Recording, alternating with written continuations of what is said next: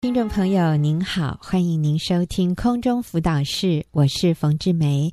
在今天的节目里面，我再一次请到小美来跟我们分享信心的突破。前面两次她讲到与母亲关系的一个大突破，她带领妈妈决志接受耶稣。后来呢，又讲到与爸爸的关系，这个从小啊，小美有记忆以来，她父亲就有外遇的啊，她与这样的父亲关系也有大突破，结果也带领爸爸决志相信耶稣啊，实在是很不可思议。那今天呢，我再一次请小美回来，因为小美的生命好丰富哦，充满着信心的突破。今天她要来跟我们分享的，就是在生活的困难上，她怎么跟先生一起来突破信心。哈，这个在生活的困难上，所以小美你好。冯姐好，各位听众好，是，那我们也很期待听你来分享。你知道这个生活上面的困难其实是很现实的哈，一个就是我想钱了哈，这个部分，嗯、还有呃，在一些人际关系上面，哎，其实人生就不外乎这几件事，嗯啊、呃，有的时候是健康，有的时候是经济，有的时候是人际关系。那你跟你先生一起要来面对生活上面的困难，嗯、你就讲给我们听。好，嗯，呃，其实呃，过去呃，我跟先生好呃，结婚十七年了，嗯，那过去呃，我们是跟公公婆婆还有哥哥嫂嫂，我们呃住在一起，嗯，那我的压力是很大的，可以想象，真的。那当然这这几年来，呃，我非常想要搬离婆家，嗯、我想要拥有属于自己的空间。但是先生他不愿意离开父母，嗯，所以就是在这样纠葛的情感中又度过了十几年，嗯，那当然我我也不知祷告了多少回，那就是在有一次，其实也蛮灰心吧，嗯，我就跟上帝说，我说主啊，你若不能改变环境，那你就改变我，嗯，那不料在去年年底，嗯，神透过一次。就是让呃先生他跟家人的冲突，我看到先生他就气冲冲的就跑到楼上来就跟我说，我要搬出去，因为在这里在这里都被人家看不起。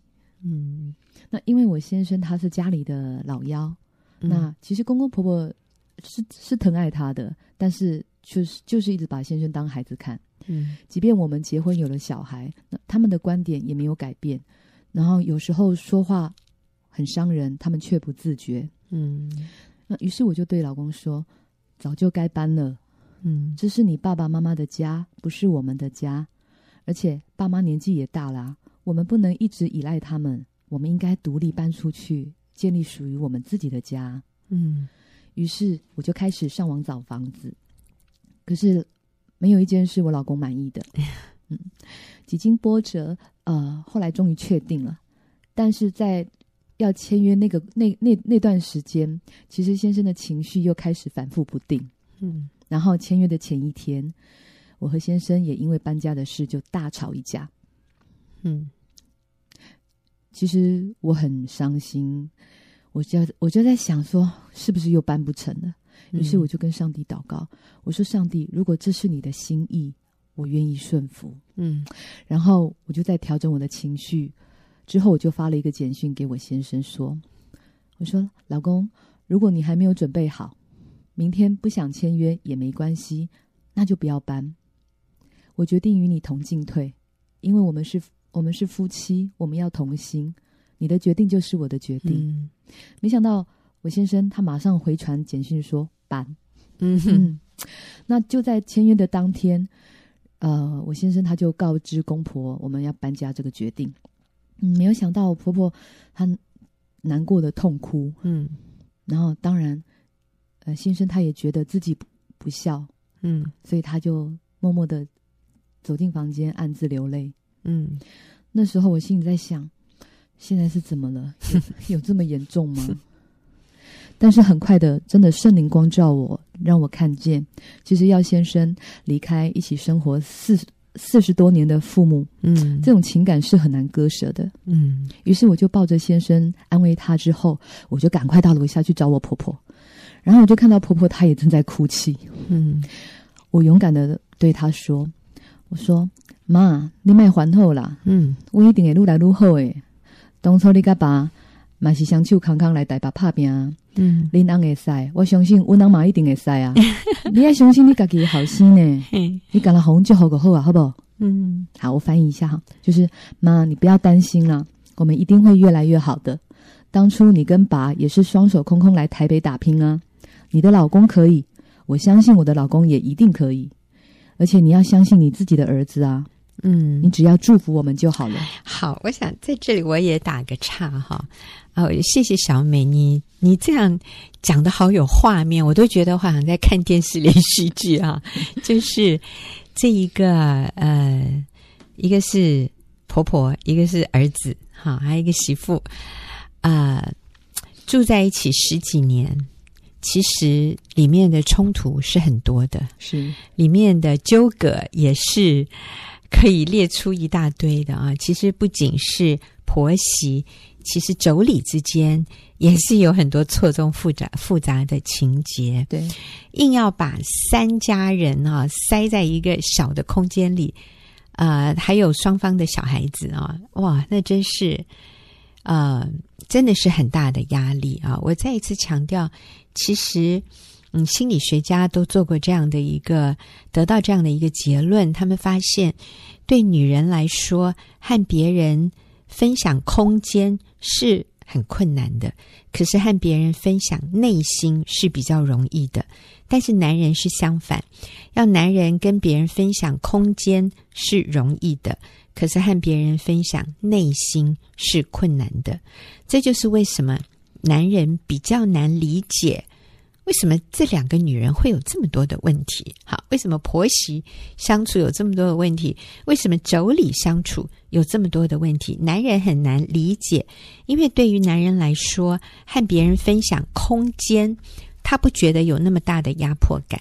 可是对女人来说，女人需要自己的家，需要自己的一个她可以完全掌握的一个空间，他才觉得这是他的家。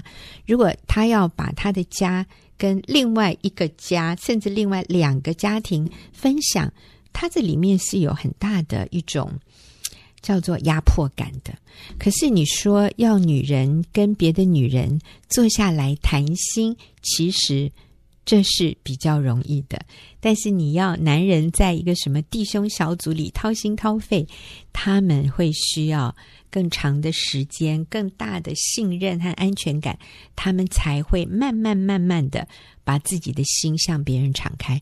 可这个对女人来说却是不需要很困难的，所以女人常常很难理解为什么我先生不讲话，为什么我先生。不愿意听我说话，为什么我先生不愿意和我分享他里面的感受？说真的，其实这个男人没什么感受，或者他不知道要怎么表达他的感受，他也不是那么强烈的觉得有需要表达他的感受。好，那所以我们回到小美的故事，小美觉得在这样的一个家庭里，她有很大的这种压力，或者一种觉得窒息、压迫感，哈、对。呃，但是可能这个对小美的先生来说是很难体会的，尤其他从小就在这样的一个环境里面长大，是他不觉得他妈妈很难相处，他也不觉得跟哥哥嫂嫂生活在一起会有什么压力，因为他一直都是在这样的一个环境里。那可是这确实啊，圣经说人是要离开父母，然后与配偶联合。二人成为一体，所以当我们结婚的时候，我们是跟另外一个人建立了一个新的一种一体的关系。所以，这个一体的关系，一个很重要的前提是人要离开父母。那这个离开，包含心理层面的离开，包含经济上面的离开，你才可能真的独立。当然，也包含了。居住环境上的离开是需要做一个分隔的。其实你知道，在犹太人的传统里面，当他们结婚以后，他们就要住到不同的帐篷里面。你知道，那个帐篷与帐篷之间，它是它是两个完全不同的单位耶。但是中国人还要住在一起，是等于是在同一个帐篷里，只是帐篷里面隔间而已。嗯，那这个。呃，犹太人虽然他们仍然是哈，就是一个部落呃这样的居住在一起，就是一个族一个族，可是一个家跟一个家是不同的帐篷，那意思就是其实是在不同的房子里，嗯，那个是有一个空间上面的一个隔开，就给予这个媳妇她有这是我自己的家的。这样的一个空间感，其实这是很重要的。好，所以小美跟先生要搬离开婆家的时候，这个婆婆在哭，我觉得婆婆心里也是非常多的呃冲突矛盾啊。我又希望儿子独立，可是我又我又舍不得他离开我。那儿子呢，也在那边落泪，觉得我让妈妈难过，对，是我很不孝。对，哇，实在是太。太纠结了，但是这个媳妇很有智慧哈，去对先生说了一番话，所以啊、呃，你们要搬离婆家，然后婆婆在哭，先生也暗自流泪，然后你去安抚了双方之后，你跟婆婆说：“妈，你要祝福我们，你你先生做得到，我先生也可以做得到，你要对你自己的儿子有信心。”对，好，然后呢，然后我们就顺利的搬家啦。啊，是，嗯，就搬进新家。第二个礼拜天，嗯，然后呃，我们做完礼拜，我就就去载公公婆婆到我们到我们的住处，就邀请他们来做。嗯、然后我婆婆一进门哦，她就到处参观，嗯，也没说什么，嗯，然后就然后过一会就回去了，嗯，然后隔几天，那我就回去看公婆，然后我就问我婆婆，我就说妈啊，迄刚你来我们家看，哎塞嘞，你有较放心不？嗯。啊，就是我跟他说，妈，你来我们新家看了之后，感觉还可以吧？你有没有比较放心一点？嗯，然后我爸爸呃、啊，不，我婆婆她就回答我，她就说，有啦，我有跟恁爸讲哦，讲你就搞诶，嗯，你搬哈你这物件过去，你你拢甲参加就好诶，我知影吼，迄拢拢你你你你的经历诶，嗯，哦，我叫恁无甲你斗相共，嗯，你辛苦啊呢，嗯，我婆婆是就说有啦。我有跟你爸爸说，你好能干，你搬那么多东西过去，你都把它收纳得很好。嗯，我知道这些整理都是你在弄的，嗯、我儿子都没有帮你什么，你辛苦了。嗯，嗯，我们搬到新家也大概半年多，然后啊、呃，先生他也时常会邀请朋友来家里做客。嗯，以前他很少这样，但是我看到我先生，他热情的招呼朋友，他脸上那种满足的那种表情，嗯，顿时我。觉得我先生他好有男主人的架势，嗯，真的超 man 的。而且我也观察到搬家后，哦，老公他面对工作更有冲劲，嗯，也更热忱。他时常回到家，仍然在挂心工作的进度。我很感谢神呢，因为我真的看到我的老公越来越有担当。嗯，然后有一次啊，就是朋友同学来家里做客，居然。我先生会鼓励同学要他搬离父母，诶，嗯，对，他鼓励同学说一定要离开父母，是，而且他说，这次若不是我我的坚持跟鼓励，如果不是老婆的坚持，他说这次若不是老婆的坚持，他是搬不出来的。嗯，我在厨房切菜偷笑，但是我同时感到很欣慰，诶，真的，嗯、我不断的赞美神，诶。嗯，然后现在其实我就是呃每个星期我都会回去看公婆，嗯，那陪公公婆婆聊天或看电视，嗯，我记得前阵子我公公还对我说说谢谢你，你都会回来关心我们，是，嗯。搬出去后，其实我更愿意回馈公婆。哦，多好！我就觉得这个真的是小美的智慧诶，你让你公公婆婆觉得你们并没有抛弃他们，你们也没有想要硬脱离他们，跟他们呃这个界限划清界限，不要再跟他们有瓜葛，不是的。是。所以你们不是负气，带着苦毒恼恨就想脱逃离跟他们的关系，不是诶，嗯、其实你们。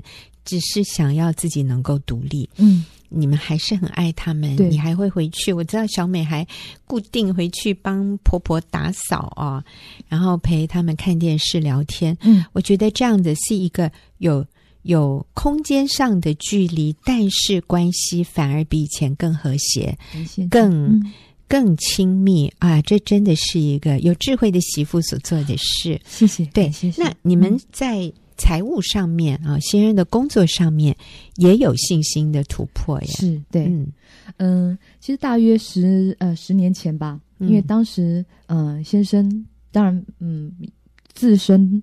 当然，还有婆家，还有市场环境啊，种种的因素，嗯、他不得不结束经营十呃，大概应该也有二十年、呃、十几年的事业哦。嗯，然后其实这几这段期间，那对不起啊，那段期间啊，我看着先生，他就是垂头丧气的样子。嗯嗯，真的就就像是一头战败的狮子。嗯，然后。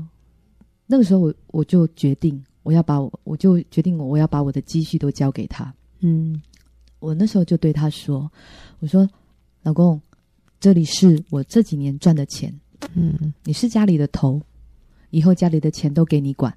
嗯，你不要怕，我会陪着你。”结果我老公好讶异啊，他就对我说：“你这样做，我好感动哦。”嗯，但是其实啊。呃老公他一心想要翻身，嗯，所以他就把这些积蓄全部都投资在股票，不料全部都赔光了。哎呦，嗯，这个时候我老公他就更沮丧了，嗯，他天天把自己关在家里。那我我没有责怪他，我反而去抱着他对他说：“我说老公，你不要怕，嗯，我相信神一定会帮助我们的，嗯，大不了我们从头再来。”于是我开始检讨过去的金钱观，我改变自己，让自己去学习什么是需要跟想要。嗯，真的用所当用，神所当神。嗯，然后也看到先生他也在调整自己。当然这些年我们也有遇到很艰难的事情，嗯，信心也会有软弱的时候。曾经我们的户头只剩下只剩下两千块，嗯，当然也有黑道的追债。还有看不到未来的恐惧，这些都让先生感到极度的不安。嗯，他情绪的起伏非常大，就好像困兽之斗，在使命的挣扎。嗯，当然我也很痛苦啊。我常常在浴室里，或者是跪在床边，我向神流泪祷告。嗯，但是我感谢神呢，上帝他常常安慰我。诶，他常常用圣经的话：“天上的飞鸟也不种，也不收。”你们的天赋尚且养活他，嗯，你们不比飞鸟贵重的多吗？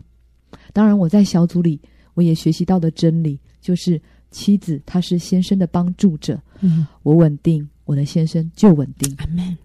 所以我回到家，我牵着我老公，我对他说：“我说，老公，人的一生有高有低，如果你觉得你现在你已经在低处了，我们要感谢神呢。”那表示你要开始往高处爬了，所以现在正是你储备能量的时候，因为机会是留给有预备的人，而且成功是属于坚持到底的。你不要怕，老婆会陪你坚持到底的。嗯，我感谢神，我看到神管教的手，真的让我跟先生渐渐在神面前谦卑下来。嗯，其实神也帮助我先生，他在工作上学习一技之长，虽然我们的环境。现在还没有改变，但是我们的信心大大的被神眺望，因为真的这一路走来，我们真的经历到神的恩典还有供应。嗯，就像大卫在诗篇二十七章四十十三节说：“我若不信在活人之地得见耶和华的恩惠，就早已丧胆了。嗯”真的让我跟先生明白，我们不是依靠自己，是要依靠神。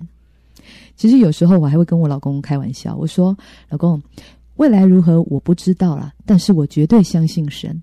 嗯，我相信在我们年老的时候，我们在回忆以前的日子，我相信这段时间是我们最难忘的时候，因为我们真的经历到神。嗯，阿门。所以我也相信刚刚小美的话啊，就是一对夫妻，不是只是在。啊，丰富富足的时候手牵手，我们更需要在困难、在贫穷、在充满困难压力的时候，我们要手牵手、肩并肩。对这个就让我们的关系更稳固。对，我们真的成为叫做革命同志啊！就是我们不是只是爱来爱去，我们是一起打拼的，我们是一起打仗的，嗯，成为那个战友啊，那个就会让夫妻的关系更巩固，再也没有什么可以把你们拆散，是把你们分开。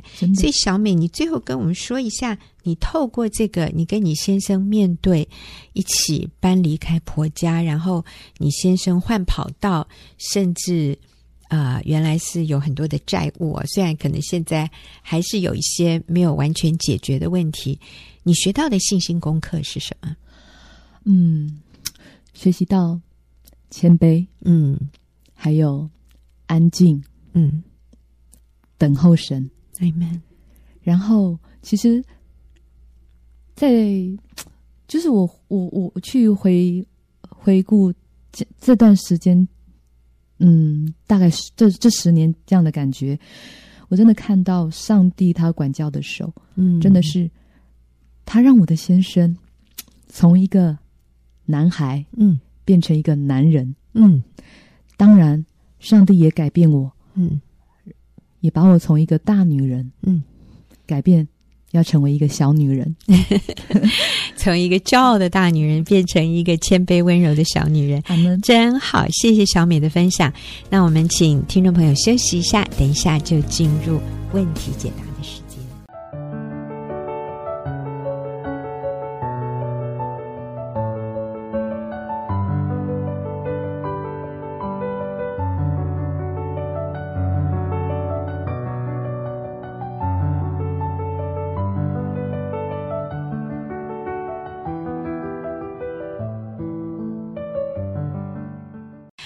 好，现在又进入我们问题解答的时间。那今天我特别请到李秀敏啊，秀敏是学员传道会妇女事工的小组长啊，秀敏来跟我一起回答听众朋友的问题。所以，秀敏你好，哎，冯姐好，听众朋友好。是，那今天我们要回答的。第一个问题哈，真是有一点特别，嗯，但是我觉得非常好，因为其实很多家庭都会遇到类似这样的问题，所以听众朋友，您的问题其实一点都你都不要觉得，哎呀，人家会不会觉得我很奇怪？其实不会的。我们发现每一个家庭甚至家族，可能都会遇到类似的问题啊，所以我们在回答的时候，其实我们是从一个比较广的啊，可能在家庭里。都会有类似的问题，这样的一个角度来回答。那这位姐妹她是说，啊、呃，结婚前我的先生曾迷恋我的妹妹，嗯，因为我们是合租一栋房子，啊、呃，妹妹很漂亮，身材也很好。啊、我为了我先生迷恋妹妹这件事情，就是那时候先是她的男朋友哈。我为了这件事情，我就与我先生，就当时的男朋友分手了。可是后来妹妹出国啊、结了婚，后来又离婚了。那我跟我先生恢复关系，而且结婚了。最近我妹妹执意。要搬来跟我们住在一起，并且要和我们一起做生意。嗯，我目前只是用拖延战术，我不知道要怎么拒绝他，我该怎么办？嗯，哦，所以听起来是有一点，哎，这个有剧情的哈。嗯，所以其实，在结婚前，嗯，这个姐夫就对这个妹妹有一些这种暧昧的这种迷恋的情况。那姐姐听了。姐姐知道了以后也很生气、很难过，所以就与那时候的男朋友就分手了。那这个这个前后大概有十年的时间，这个后来妹妹就离开了，也结婚，可是后来又离婚了。然后这位写信的这个姐妹，她后来也与男朋友又恢复关系，他们也结婚了。然后是十年以后，最近妹妹说。要搬来跟姐姐和姐夫住在一起，并且要跟他们一起做生意。嗯，他现在是一个离婚的状态。嗯，那这个姐姐呢，她很不希望妹妹来，所以她只是用拖延战术。她不晓得要如何拒绝，她非常的困扰。好，秀敏，我们来给这位很困扰的姐姐，嗯、想拒绝，但是又不知道要怎么拒绝的这个姐姐哈，啊、我们给她一些建议。是，呃，我想，嗯、呃，一这个她这个姐姐她有提到说，当听到这个妹妹要来的时候，她、嗯、里面就有个很不安的感觉。那其实我觉得这个不安的感觉是蛮好的，是上帝为我们的婚姻有个保护的机制，因为他觉得不能让诱惑进到他的家里这样子，对，进到他。他的婚姻当中，所以他是很想拒绝的。是，可是这个姐姐她里面有一个呃，我想她也是爱妹妹，嗯、因为妹妹又是离婚，在人生低潮的里面，她、嗯、又很想帮助她。嗯，拒绝她，她又觉得没有爱心，这样。嗯、可是她为了她的婚姻，她又很害，又想要设立界限，可是又很害怕。我觉得那个纠葛，特别是与家人的纠葛这样子。那我是鼓励。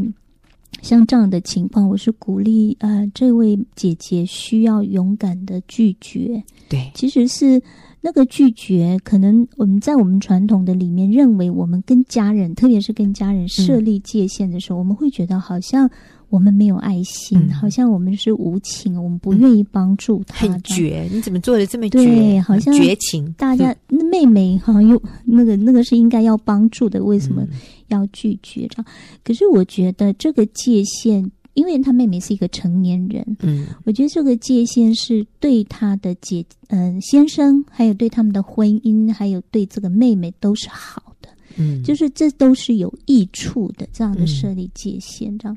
嗯、那我觉得，特别是你，你可能在家人以外的关系，我们要设立界限的时候，并没有那么困难，可能哈。嗯那可是面对家人，可能我们会有一些纠结，这样子。嗯、像我最近就，呃，就体会到，呃，我我的家人，好、嗯，就是我有一个晚辈的家人，嗯、他他呃来就是。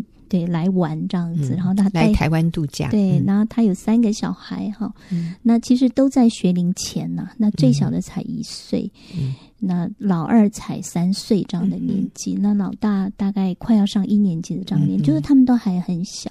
那他们一贯的想法就是，嗯呃，孩子可以就自由的给别人带没关系的。嗯、所以他有一次就问我说：“哎，他想要把。”老二、老三，嗯，那放到我家这样，嗯、那时间就很长，从从下午两点到晚上十点这样的时间。嗯、那我那次是不知道，我们就带了。那因为我不知道他那么晚回来，嗯、结果整个状况并不是很好，特别是那个老呃老二。嗯、呃，对我说错，是他的老大、老二给我们带这样。嗯、那老大还蛮大的，还 OK。可是他这个老二就一直哭找妈妈。嗯，那后来第二次他又要把这两个孩子给我们带的时候，我就跟他，其实我是很，我是很想告诉他，很想帮助这个妈妈，因为他在国外的时候，他忙于上班，他没有办法陪伴孩子。那现在你在台湾有两个礼拜的时间休假，你可以好好的专心陪伴他们去做很多事情，这样子。所以我就跟呃我这个亲戚，我就跟他说，可不可以？就是我可以帮你带老大跟老二，但是时间可能没办法那么长，因为你的老二会哭，会找妈妈，而且他不吃不喝在我这里。嗯、我说我觉得对他不好。嗯，那他刚开始。一直跟我说，他觉得没关系，哭就让他哭，他有姐姐在没关系。我就觉得这种是非常不好的，对，对这个妈妈不好，对这个孩子也不好。我觉得我必须要，我我今天想要为他，就是给他设立一个界限。我是想要帮助他，我并不是要拒绝他。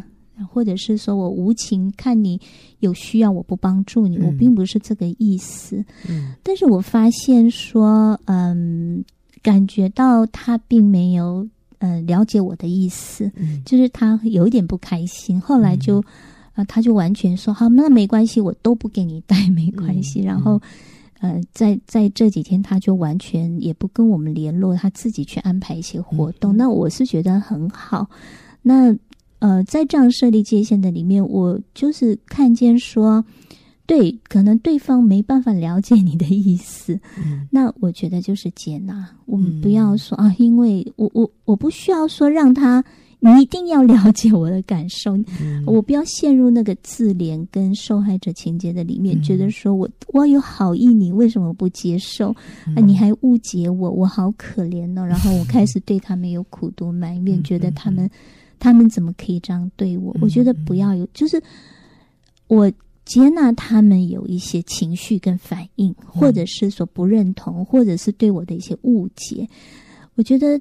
我真实的慢慢体会，就是我没有办法满足每一个人的需要，我没办法期待，对，我没办法去满足他们的期望，嗯、然后让他们对我满意。嗯，我没办法做到我，我呃，不要不要让他们对我有一些不满、不满意这样的一些背后说一些什么。我觉得如果他们有一些意见，我我觉得要学习接受，是学习 OK 的。你有你的情绪 OK，、嗯、但是我今天这样做。是我，我是要坚持的，为了你的益处跟这个孩子的益处。嗯、但我觉得这个姐姐她要清楚去设立这个界限，就是为了妹妹的益处，嗯、为了我的婚姻的益处，她需要勇敢的说不，这样子。对，嗯、对，因为呃，妹妹可能觉得要来跟姐姐住，所当然的。是好的。嗯、哦，我现在没有工作啊，我我来跟你们一起做生意，这样我也有收入啊。啊、呃，其实妹妹是来捡现成的啦，哈。嗯、那妹妹觉得你要帮我，可是其实妹妹现在最需要的不是这种帮助，是、嗯。而且我们要绝对的，我们是要预防，我们要设立这样的界限，让我们自己的婚姻。不受亏损，然后我们也应该鼓励妹妹回去跟她的丈夫复合。对，我觉得这个姐姐在设立界限的时候，也是在跟这个妹妹示范一个。那个圣洁的婚姻，对，对我不能允许第三就是外来的一个对拉力 进到我家里来这样子。呃，我说尤其呃，这个姐姐的先生，就是这个姐夫，曾经对那个妹妹有过这种暧昧的迷恋哈，其实他都有一些行动出来的，所以。啊、呃，我们更不合适，让这样的是再再一次让这两个人再再 近距离的相处，是非常非常不合适的。而且这个妹妹她里面的一些对两性关系，还有对婚姻的那个价值观是不正确的。嗯、对，她不希望妹妹过来，但是不知道怎么拒绝。那所以刚才秀敏已经说了，我们就是要清楚表达啊、呃，我。不同意让你来，嗯啊、呃，那这个对你不好，对我们的婚姻也不好，所以我不希望你过来。他要很清楚的拒绝，嗯，不需要，不希望他住进他的家里，对，他可以住在附近。那这个姐姐可以跟他有一些联系，嗯嗯嗯，但是不是住在住在一起？嗯、好，那其实我们在这里也听到说，在结婚以前，嗯，他们就是。男男女女啊，合租一栋房子，是。啊、呃，以至于造成这个姐姐的男朋友，嗯，对于她的妹妹有一些暧昧的情愫哈，嗯、呃，而且这个姐姐说我妹妹很漂亮，身材很好，她很勇敢的展现他自己的身材。那姐姐反过来说，像我呢，其实我很普通。哎，对对对。那我想，我们也要针对这个婚前哎对单身的男男女女住在同一个屋檐下，嗯、当然不一定是住同一个房间，可能是分租。其实这些都并不是一个好的，是一个有智慧的一种居住的安排，嗯、这是我们需要避免的。嗯嗯，是，我觉得上帝造人很奇妙，就是当我们都是成年人的时候，嗯、你住在同一个男呃，就是异性哈，住在同一个屋檐下，我觉得那是一个灵哎，就是你就散发出一个。嗯就是你要去持守圣洁是困难的，在那样的一个关系里面，嗯嗯，那很自然的会有一些这种暧昧，会有一些这种遐想，对不圣洁的东西出来。嗯、我觉得这是一个非常非常自然的环境，这样子。嗯、所以真的，不管是什么关系，同学关系啊、同事关系，我觉得那更不用提这种有家人的这种这种关系，我觉得真的是非常非常不适合。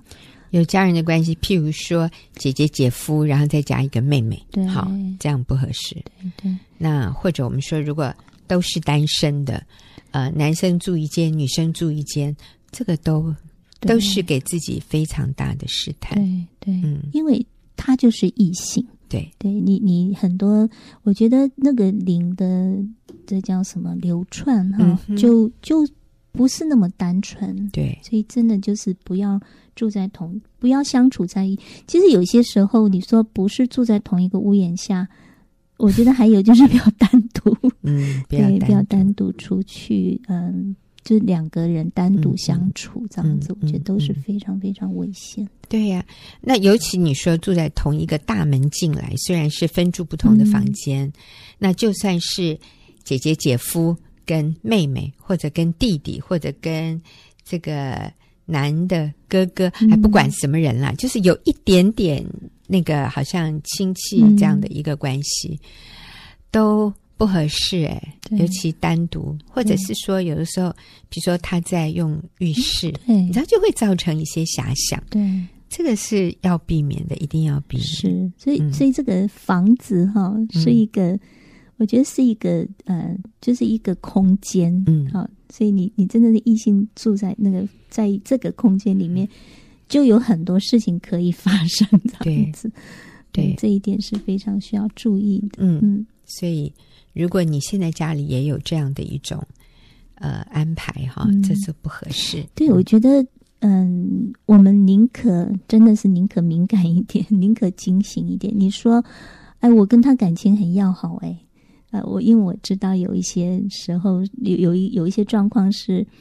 呃，就是说，这个女主人跟一个同性朋友是非常要好，然后她住在这个家里。可是她、嗯、这个女主人是有婚姻的，有孩子的。嗯、那这个她的朋友是单身的。嗯，我觉得再怎么好，她就是真的婚姻里面是没有办法有这样的另外一个关系加入的，那个关系就变得非常的对复杂，嗯、非常的不单纯。嗯、这样子，嗯，对，就是让二者可以成。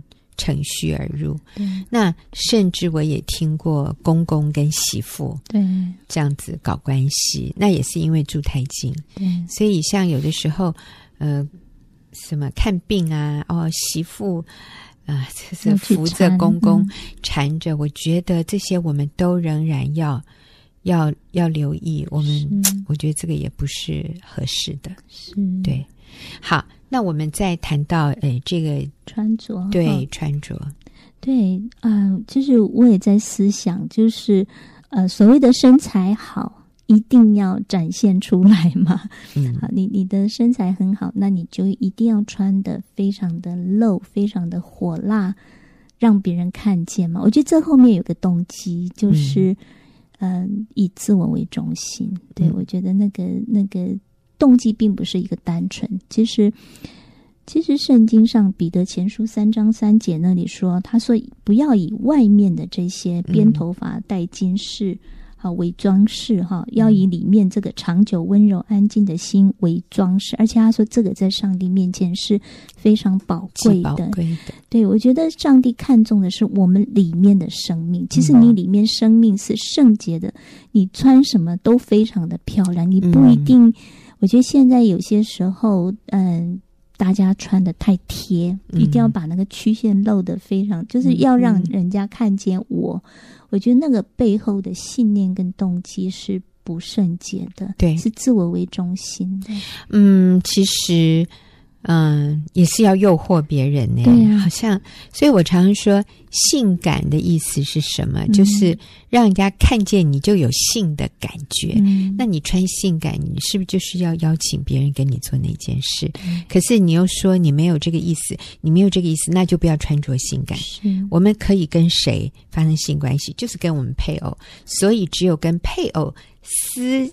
私下两个人在一起的时候，我们可以尽量性感，但是一出了卧房的门，有第三者在的时候，我们就需要把性感的这些东西全都、全都把它盖起来。我们不需要让别人看到我们觉得我们性感，来感觉自己有价值吗？我觉得背后的那个信念是有问题的。嗯、是是，好，所以我们今天对这个问题，我们就回答到这里、啊。对于家人，我们需要设立那个健康清楚的界限，嗯，不是绝情，不是无情，而是为了每一个人的最高利益，是我们需要勇敢的设立一些圣洁健康的界限。嗯、非常谢谢秀敏，也谢谢听众朋友的收听，我们下个礼拜再会。